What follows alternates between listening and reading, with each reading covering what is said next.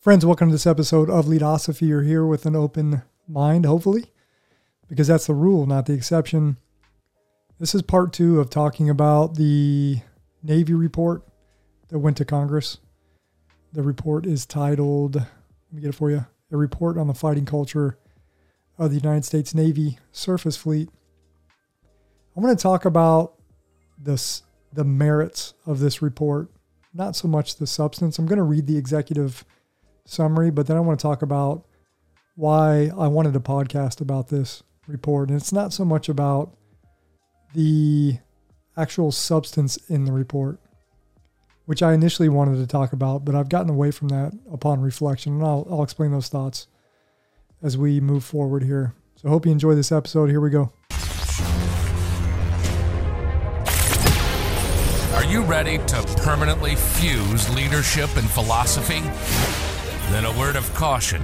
You are about to enter the fully abstract yet wholly concrete realm of leadosophy.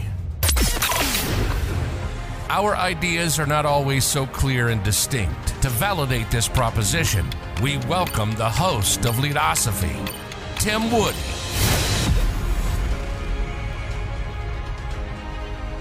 Hi, friends, welcome back to Leadosophy. Glad you could join me, whether you're watching or listening. Leadosophy is grateful, and I am grateful. So, here's some general thoughts on how I approached the idea of podcasting on this report. And again, it's titled Report on the Fighting Culture of the United States Navy Surface Fleet. I introduced this on my last podcast. I initially wanted to talk about the actual findings of the of the investigation of the whatever you want to call it, whether it's an investigation or just a general assessment of the culture in the Navy, mainly the surface fleet. And then talk about kind of the the recommendations moving forward that were given to Congress. But the more I read it, the more cautious I became. I remembered, you know, using the tools of philosophical thought, thinking critically about this report. You know, it's one small facet of the Navy holistically. And I got more apprehensive about talking on the substances of the report. And I wanted to focus more on the merit of the report. What good will this report do? How much worth and value does it have? Not just for the Navy, but for con- members of Congress, for the American taxpayer. But as I read, I am going to read the executive summary of the report, which is about two pages. And I think there's some leadership things we can take away or some things we can think about. So I want to engage as I, as I read the executive summary. Let us engage in some philosophical role playing. You know what that means? If you've watched Leadosophy before, you know philosophy loves thought experiments. So I want you to imagine holding a leadership position within the Navy ranks, or just imagine having this report dropped on your organization that is not a military service. Uh, you might be an executive within the healthcare industry. Uh, you might be an executive of an automobile manufacturing plant, or you might be someone who holds a senior leadership role, let's say at a nuclear power plant. Maybe you're in charge of the safety program of your nuclear facility. So, as I'm reading the report, keep these different ideas in mind, this thought experiment. Keep in mind as I'm reading the executive summary, how would this make you feel reading this report dropped on your organization? Or if again, if you want to view this report through the lenses, if you were in a leadership role in the Navy, what thoughts and images come to mind? What concerns and opportunities resonate with you about leading, about following, about organizational culture in general, an organization's values and priorities? And many values and priorities, and you know, this may apply to your world of work where, where whatever organization you're in what values and priorities does your organization have that compete with one another, that compete for time, compete with resources? How do you handle this as a leader? This is important. How do you handle this with your followers? How do you handle it as a follower yourself?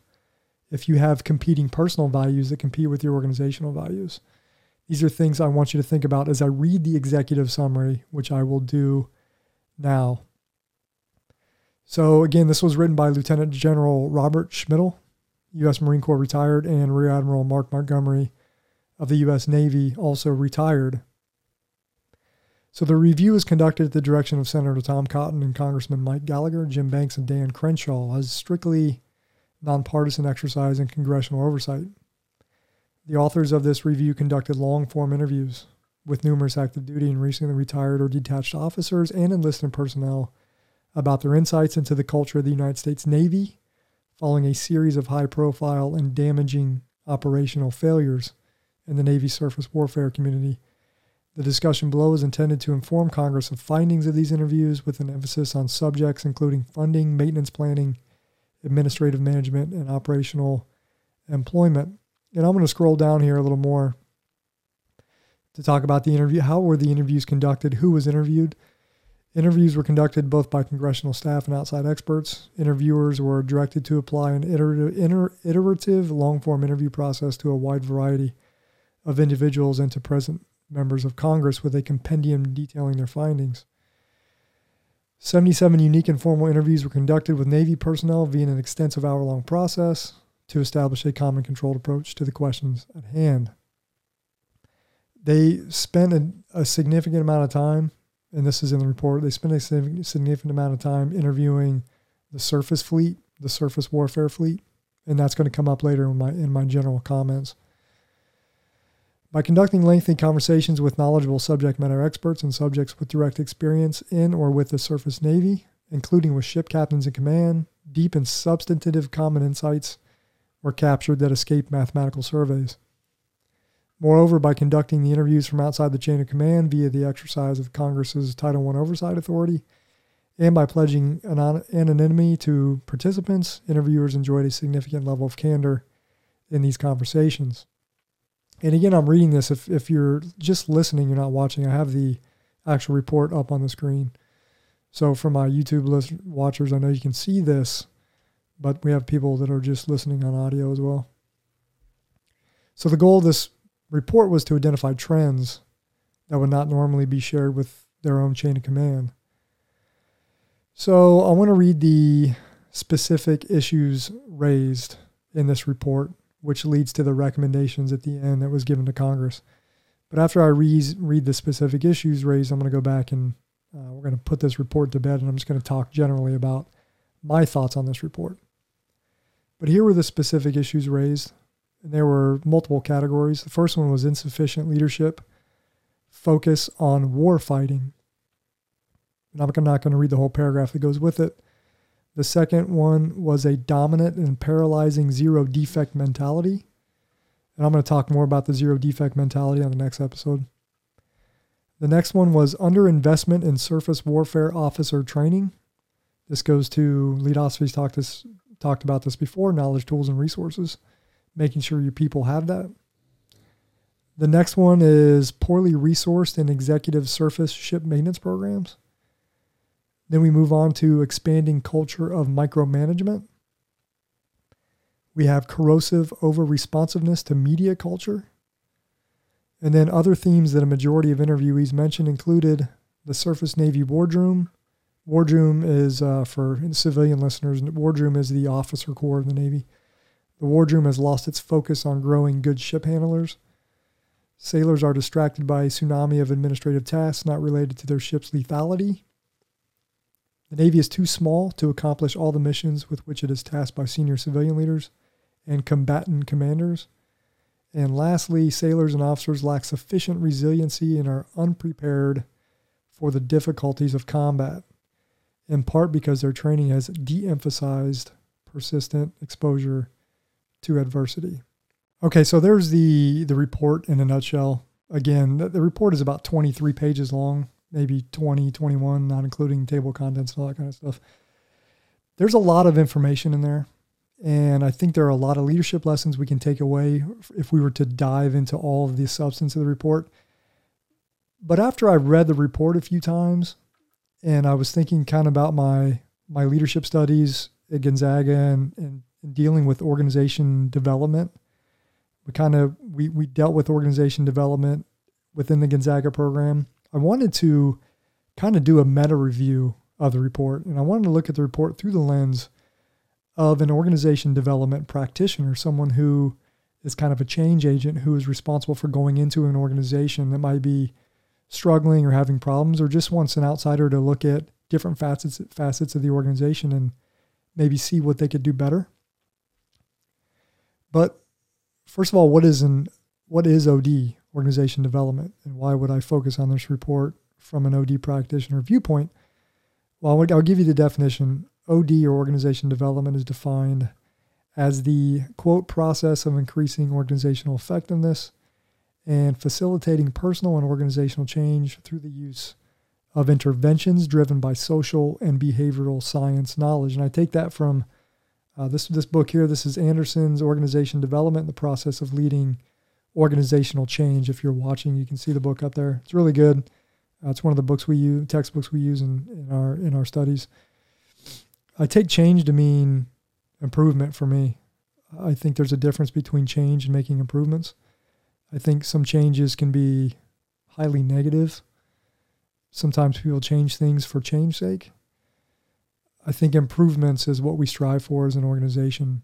Or if, if you're in a leadership role, we should always be in be we should always strive for evolving, for improving, and not just changing because we want to change. So as an OD practitioner, someone that I I strive to be an OD practitioner, that's the way I want to go. I think it's important. I think that's what I want to do if I was going to get into another career field. Someone who is charged with facilitating the change process and delivering my findings to the organization's leadership team, if I'm talking about the Navy. So I look at this report as one component part of a much larger whole and that the holistic side of the Navy that I have yet to explore and understand. And I think that's very important when we read this report. It's the fundamental reason that I read this report with extreme caution. You know, the spirit of leadosophy dictates that I withhold judgment, that I don't extrapolate truths about an organization as a whole, especially from one sample of information, which is that report. And now, granted, they interviewed 77 people, but at the end of the day, there's almost 340,000 people in the Navy, and there were 77 people interviewed.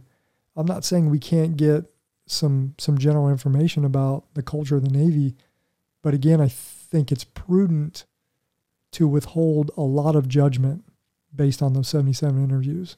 And again, I'm not discrediting the interviewees. I'm just saying I think it's prudent to withhold some judgment.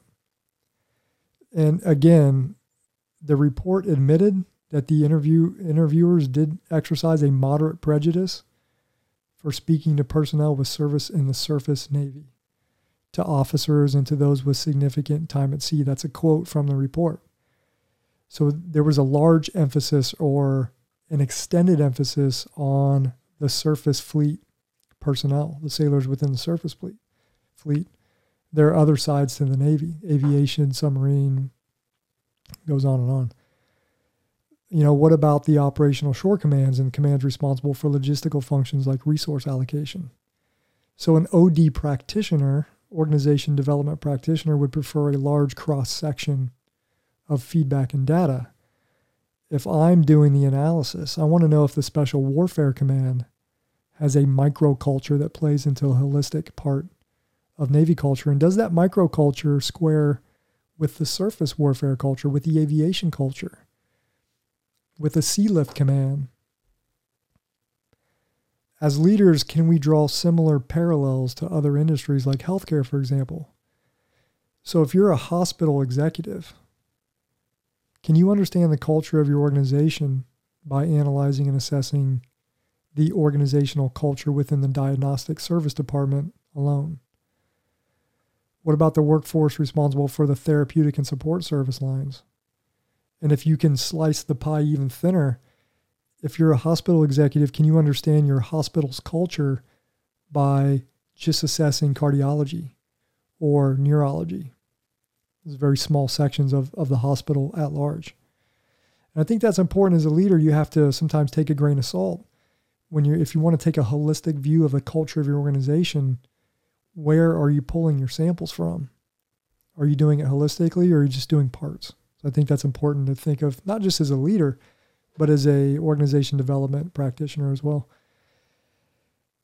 So I think it's important here to differentiate between gaining insight into an organization's culture and fully understanding an organization's culture. I think there's a difference. I think that report that I introduced last podcast and I talked about today, the executive summary, I think that report we can get a small insight into some ongoings of the Navy culture. But again, it's it's inside. I'm not I don't think we can necessarily understand Navy culture writ large, if that makes sense. Again, another reason why I am exercising caution as I analyze that report. And I, I think it's also important to know that as an outsider, even if you're an OD practitioner and you're trying to study the culture of an organization, they call that, you know, there's another name for that. It started off kind of like an organizational anthropologist. That's kind of where this came from, where organizational uh, organization development came from. It's it's a very sociological look at an organization. It's a very called a socio-technical system. And it may be almost impossible for an outsider to fully understand an organization's culture that they're studying or analyzing. I think that's important to know as well. So, on the flip side, you know, if I'm reading that report, if I'm a Navy leader, I don't think we can ignore the fact that the surface fleet comprises a large part of the Navy's whole. So, again, if I'm a Navy leader, I, I think I have to take that report and its findings very seriously. So here's another thought experiment for you. What if you were the chief of naval operations the CNO? So currently, the CNO is four star Admiral Michael Gilday. The CNO is, quote, responsible to the Navy Secretary for the command, utilization of resources, and efficiency of the operating forces of the Navy and of the Navy shore activities assigned by the Secretary, according to the defense.gov website. So think of Admiral Gilday as the CEO of his company, right? He's, his company belongs to the American taxpayer. It just so happens to be his shareholders are the American taxpayer. So it may go without saying that the consequences are much higher if the company fails. And I say that, I don't say that lightly either. So that said, with the CNO's responsibilities, four star admiral I preface this thought experiment with the clear understanding that I have no concept of the challenges, the obstacles, and the pressures to perform, to deliver results, and to meet expectations of the American people. I read this report and I wonder what leadership takeaways do I have? What would I have? What can I learn about the people I serve and serve with if I'm the chief of naval operations? What are my concerns? What actions do I take or not take how much caution should I exercise while, while evaluating the findings and recommendations outlined in this report? What pressures will I feel as a result of the report? Think about the congressional oversight and the expectations of Congress, the expectations of those who serve within the surface fleet. What if I believe that my organization is on the right track, but external stakeholders are pressuring me to make changes? Will I hold the line? Should I hold the line? What am I missing? Or what are my blind spots?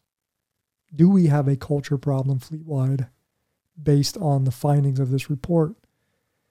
Am I providing my workforce with the tools, knowledge, and resources to do their jobs well? This is the fertile soil analogy I talk about all the time. Is the soil fertile enough for the plants to not just survive, but to thrive?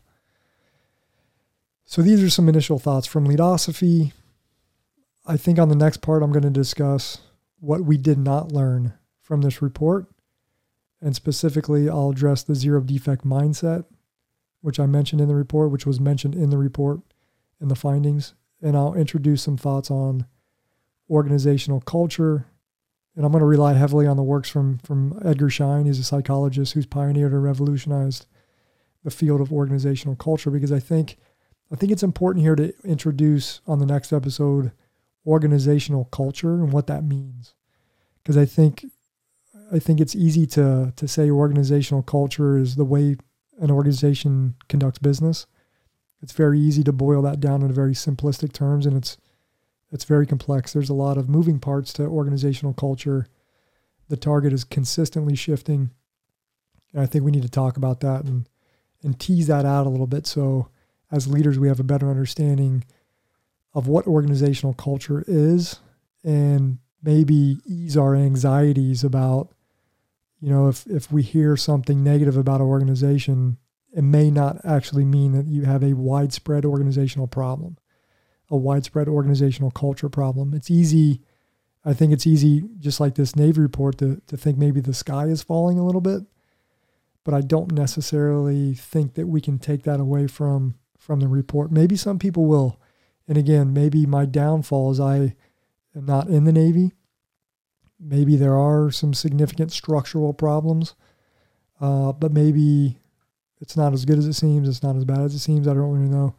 I just know that using the tools of philosophical thought, I am deepening my understanding of leadership and I am exercising some caution as I read that report and not trying to extrapolate a whole lot and make a lot of judgments of Navy leadership, of Navy practices. So there we go. Hope you enjoyed this episode. Catch you next time. Thanks for watching and listening to another episode of Leadosophy. If you liked what you heard today, hit that subscribe button and check out leadosophy.com and learn more about Tim's ideas on philosophy and leadership. We'll see you next time.